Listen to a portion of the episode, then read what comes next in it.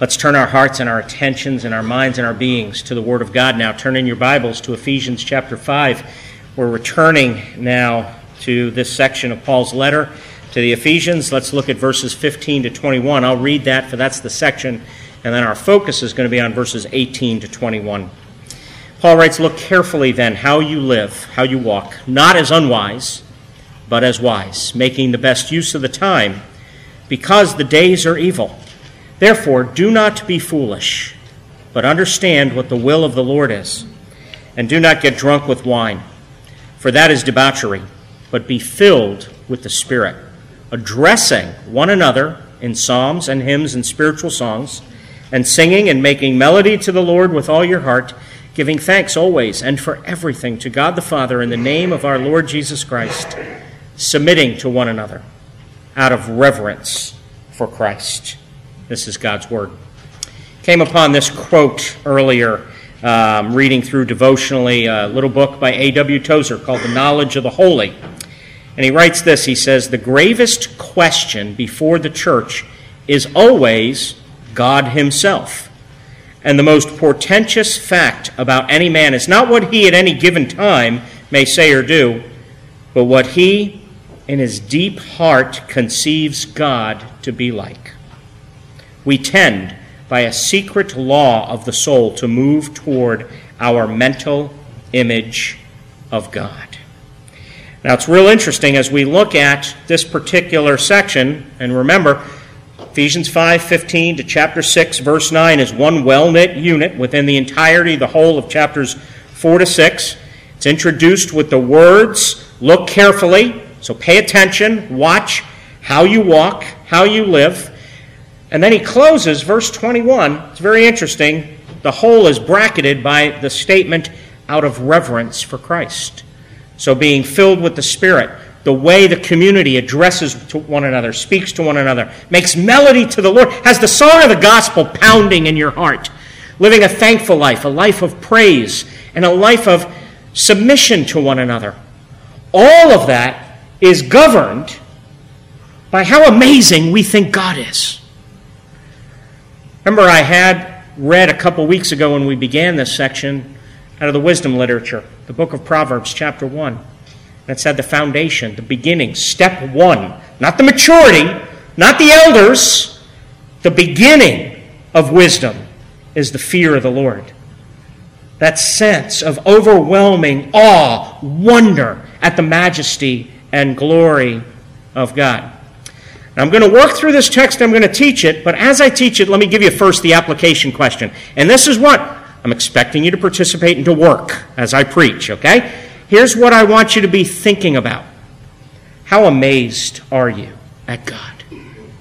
How enamored are you with the beauty of God that is seen in both His majesty and glory, what theologians call His transcendence, His otherness, but also in the fact that he comes near. When God sent Jesus into the world, he gave him the word Emmanuel, which means God, the other, with us. And the majesty and glory of the God. I think one of the things that we need to recover today is a sense of the awe and the majesty, the glory of God. The fear of the Lord is the beginning of wisdom. I've shared this story with you before, but I've been here almost 13 years now. I can repeat stories from time to time. When I was a little kid, about seven years old, living in New York City, my father took me to my very first basketball game. We went to Madison Square Garden, the new Madison Square Garden on 34th Street. It had just opened up. And after we saw the New York Knicks, I think, beat the Baltimore Bullets, they were Baltimore then, not Washington. They were the Bullets, not the Wizards. Okay? He takes me out, he grabs me by the hand, and we're walking down, and we come to the very feet of the Empire State Building. And I was seven years old, and all I can remember is looking up and up and up to what seemed to me, and I was seven, would never end. And I didn't know God. I wasn't a Christian, didn't have theology in my mind and stuff, but it was the first small sense, and I still remember the story of the fact that I was small in this universe, that there was something transcendent. Maybe you get it when you look at something of nature. Maybe when you look at the Hubble telescope. Maybe when you ponder how your, how your body is made. a sense of your smallness and the fact that God is a God of majesty and glory we need to recover. And all of these instructions that I'm about to teach, I know it's a lengthy introduction, are all governed and bracketed by that verse 21. And this is why I said, out of reverence for Christ. So, what is the sense you have? How much does it govern your daily life? Being amazed, being captivated, being gripped being governed by the beauty and the majesty of God. Now, let's teach the passage. That's your application. That's what you're thinking about as we're working our way through this. Told you verse 15 is kind of the general heading. Look carefully how you live, how you walk. Then he gives a series of contrasts. He says, Not as unwise, but as wise. Make the best use of your time. Don't be foolish. Contrast that with understand what the will of the Lord is. And here we have, verse 18 gives us the final contrast. He says, Don't be drunk with wine. He's not saying you're never allowed a glass of wine, but don't be drunk with wine. He says that leads to dissolute behavior, that's debauchery, but rather be filled with the Spirit. So, Paul's primary concern here is he's urging us and he's urging his readers to live by the power of the Spirit, to live by the Spirit continually. And he's describing what this looks like, what that spirit filled life and the spirit filled community looks like. And this is extremely crucial in this particular context of the letter because Paul's bringing to a close the teaching that he began in chapter 4, verse 17, when he says, I want you to walk in a manner consistent with your calling. Your calling as children of God, as a new humanity. I want you to walk in a manner worthy or consistently with that. And he's about to head right into instructions regarding Christian relationships, specifically the Christian family. And verses 18 to 21, especially in the Greek, sometimes our English translations mask this or hide this and they don't convey it well. But verses 1, 18 to 21 is one long sentence in the Greek. If I was reading it, don't pause, just keep going because it's five participles that describe or modify that command be filled with the Spirit. It's almost like Paul saying, be filled with the Spirit, here's how.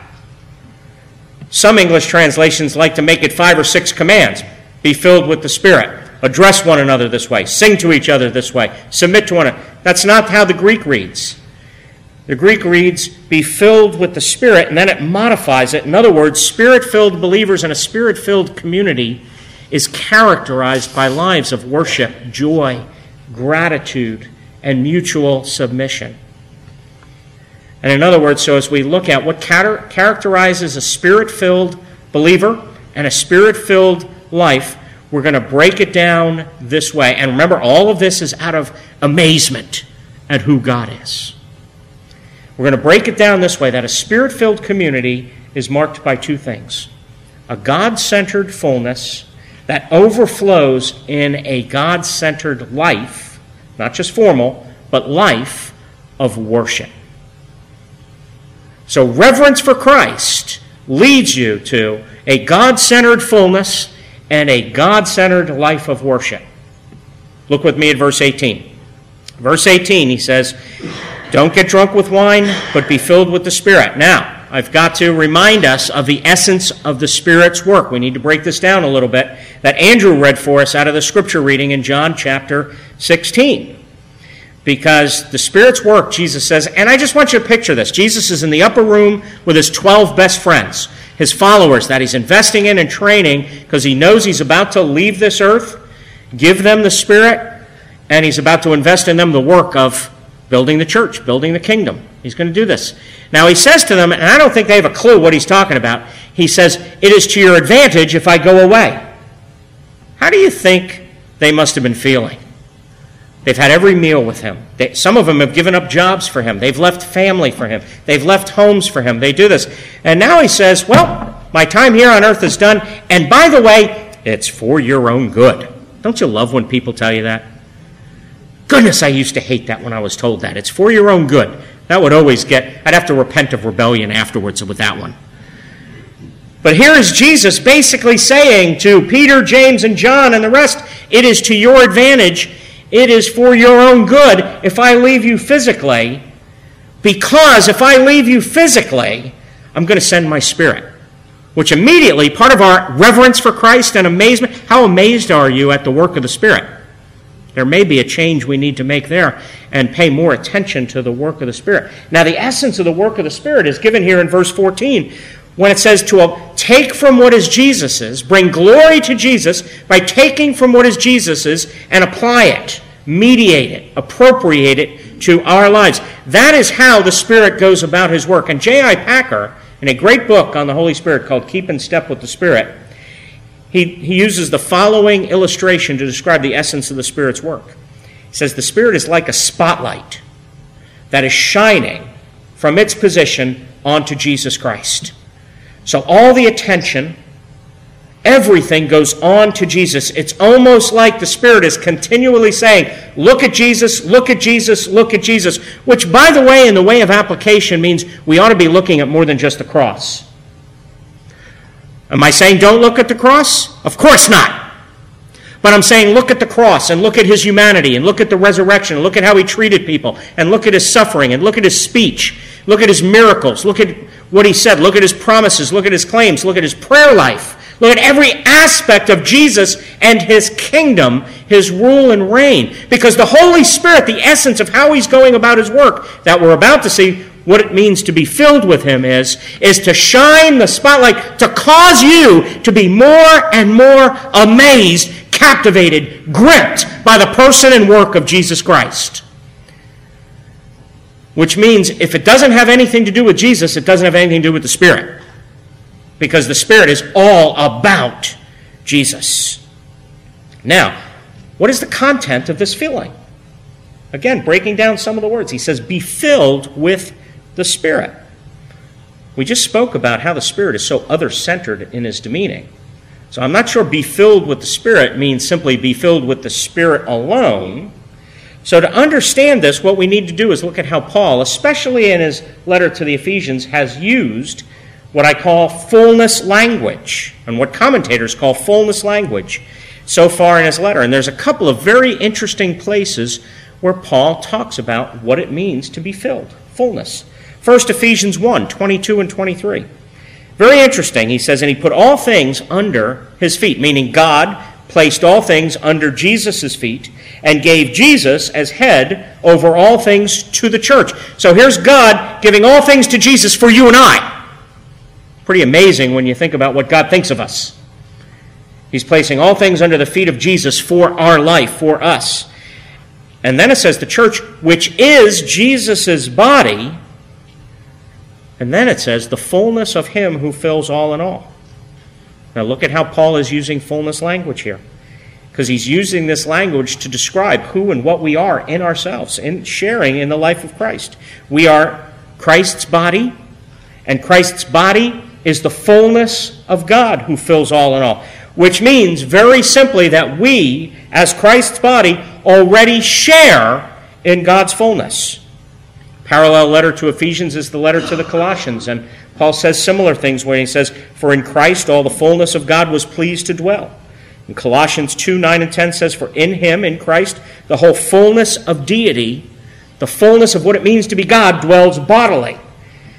And then verse 10, he says, And you have been filled in him who is the head of all rule and authority. So follow this with me. The divine fullness is perfectly found in Christ, and from Christ, believers have already come to fullness of life. We share in that, we participate in that. But then, in Ephesians 3, verses 19 and 20, Paul prays for the church, and he prays that we would have strength to understand, to comprehend. And he says, together with all the saints, what is the breadth and the length and the height and the depth of the love of Christ. And then he says, and to know this love that surpasses knowledge. Then he gives the little word that, indicating purpose. I want you to know this love that is incomprehensible, that surpasses knowledge, for this reason. So here's Paul at the hinge of this letter. The climactic petition is that he that you, together with all of us, so we as Spruce Creek Church, along with the whole church, would know the love of Christ for this reason that we may be filled with all the fullness of God. Paul is praying that we would know the love of Christ so that it would produce in us the fullness of God. So, now what does all this mean? in light of all this, the content with which believers have been and are being filled is the fullness of the triune God. The fullness of the Spirit is the Spirit applying and mediating through the work of Christ the fullness of God and Christ to believers. As one commentator, Peter O'Brien, put it, he says, in other words, Paul's readers are to be transformed by the Spirit into the likeness of God and Christ. The Spirit is changing us more and more, progressively and progressively, into the image of God and Christ. In other words, the Spirit applies Christ, in whom the full of God, fullness of God dwells, so that we come to share in that fullness. Now, this is very consistent with the overall flow of Paul's teaching. Follow this with me. Because man is created in the image of God. We're made in the image of God. Therefore, what it means to be human, the definition of what it means to be a human being, is to be an image bearer, to reflect the personality, to reflect the glory of God. Christ is then is the perfect image of God. Thus, he is the perfect human being. He is the absolute perfect human. He is what it means to be human. And therefore, as we are changed more and more into the likeness of Christ, we more and more are conformed to the image of God and we become more and more human. So to be a believer is to become more and more human. The Spirit is making us more and more human as the Spirit is applying Christ and appropriating the fullness of the triune God. Now, of course, we need to understand the tension that's in this. And the tension is what theologians call the already and the not yet. The fact that we've said that the church and believers already share in the fullness of God. We read that earlier in Ephesians 1, but then in Ephesians 3, Paul prays for us to be filled with the fullness of God, which presupposes we don't experience it fully. We need to grow more and more into it. But this is where we see what being filled, being continually filled with the Spirit means. It is that the Spirit is actively and powerfully working in us to transform us, to change us individually and as a church into the likeness of Christ, into the personality of Christ. That's why I asked, said at the beginning, How amazed are you at God? How amazed are you at the beauty of Christ? Do you only see one aspect of him, or do you see his strength and his gentleness, his warrior like courage and his unbelievable tenderness, his incredible holiness, and yet his grace and mercy? The fact that he's always truthful, and yet he never lets the opinions of other people sway him. He is the perfect human being, and to be filled with the Spirit is the Spirit is mediating and changing you into the fullness of the personality of God. That is a huge vision, what it means to be filled with the Spirit. Now, what does this look like in the life of the church? This looks like a life of God centered worship and a life holistically. Yes, formal worship, but all of our life.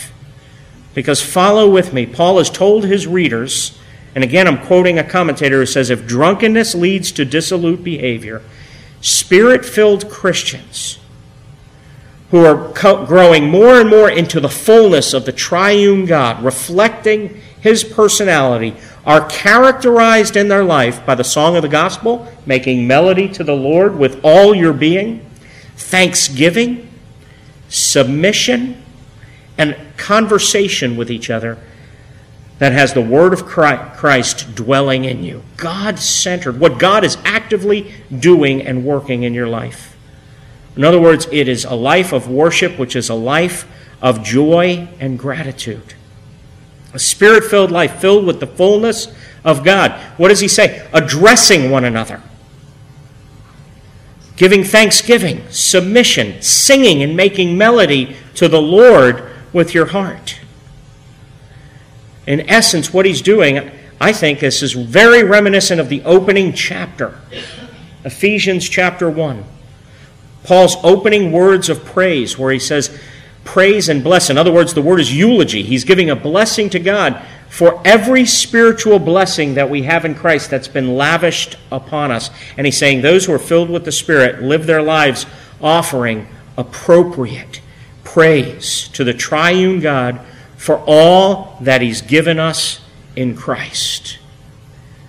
Which brings us back again to the question how captivated are you by the beauty of God as it's revealed and seen in Christ and applied to us by the Spirit? Let me try to make this as practical as I can for us. It's difficult to make it practical. Let me try to make this as practical.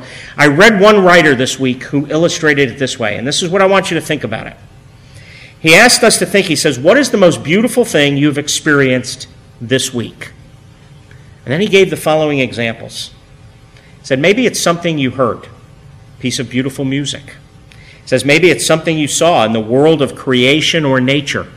I'm, i have to give this as an example to my, illust- my example to my example because during the first service, I'm sorry some of you weren't here, because during the sermon, while I'm preaching, about four or five sandhill cranes actually walked up to the window over there. I've actually never had that happen to me where God in His providence works. I said, Did we experience something of the beauty of God's nature? Look this way. and there it was.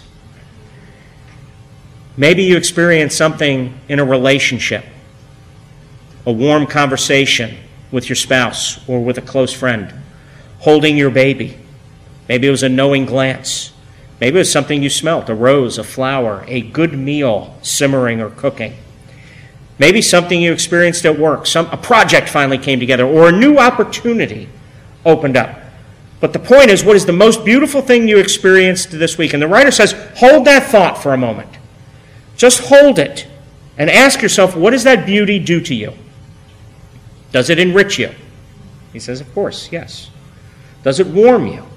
Yes. He says, Does it humble you? He says, Well, yeah, you didn't cause that beauty. And he says, Not only what the beauty does to you, but what does it call out from you? Does it call out gratitude, delight, joy? And he goes on to say, The word worship is defined literally as worthship, to accord worth, true value to something, to recognize and respect it for the truth, true worth it has.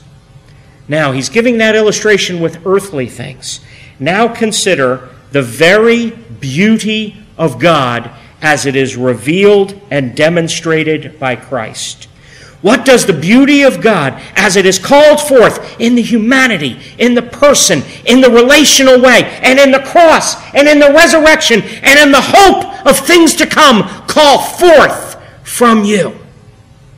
Does it call forth a life of addressing one another with psalms and hymns and spiritual songs? Which doesn't mean we walk around literally singing to one another, but it means does the Word of God dominate our thinking? Does the Word of God dwell richly within us? That the concept even doesn't mean we walk around just spewing Scripture word for word like rote memorization and our heart's not in it, but the, the concepts of the majesty and the glory and hope and the resurrection and God putting everything to rights and all that the Bible calls shalom that was accomplished by Christ and is being implemented by the Spirit, does it govern your conversations? Do you address one another? with the message of the good news? Or, as too often in my own life, do I address everybody with sports and this and that? What governs, what captivates our life? Even in the midst of our suffering, do we have the song of the gospel? Because I love the way the ESV says, making melody to the Lord with all our heart, which means with all our being. All our heart doesn't mean just your emotion. All your heart means your mind, your affections, your will, your volition, your emotion. You ever wonder why, why the Psalms describe worship the way they do? You know, you can get very confused reading the Psalms and thinking, what style of worship? Are they traditional or charismatic? Well, yeah. Come to the Lord with singing, shout to the Lord with great cries of. Oh, by the way, come kneel before your Maker. Be still and know that I am God. It calls forth from us, addressing one another, making melody to the Lord with all our hearts, being thankful for everything to God the Father, gratitude, fight. I have to fight for joy in my life. I don't know about you. I have to fight for it. That's part of what the Spirit filled. I have to, and I need the work of the community. I need you as the community to help me enter into the fullness of God so I can fight for joy in my life. And submitting to one another again out of reverence for Christ. There's both the vertical and the horizontal focus to the spirit filled life of community, of worship, of praise, of thanksgiving, of mutual submission, of honesty. We are to be a people. So let me close as I opened. How gripped are you by the beauty of God? How gripped are you? How amazed are you out of reverence for Christ? Do you revere Christ? I don't know about you, but I need to daily recover the majesty and the glory of God. I need to daily recover the sense of the beauty of God. That's why the command is to be filled. Paul is urging his readers to continually be filled with the Spirit, which means to share in the fullness of the triune God. Let's pray. Father, I do pray that we'd grow into this kind of people, that we would be a spirit filled, which in a sense means a triune God filled people people who live a God full life and a God centered life of worship. I pray that you'd captivate, captivate us by the beauty of Christ. That means we have to look away from ourselves. We have to look away from sometimes just what we're doing. I pray that our conversation, the way we address one another, the way we submit to one another, the way we look at each other, the way we honor each other, would we be befitting who we are in Christ. Lord, help us to be fully human. This new humanity that you have made through the work of Christ applied and implemented by the power of the Spirit. We pray in Jesus' name. Amen.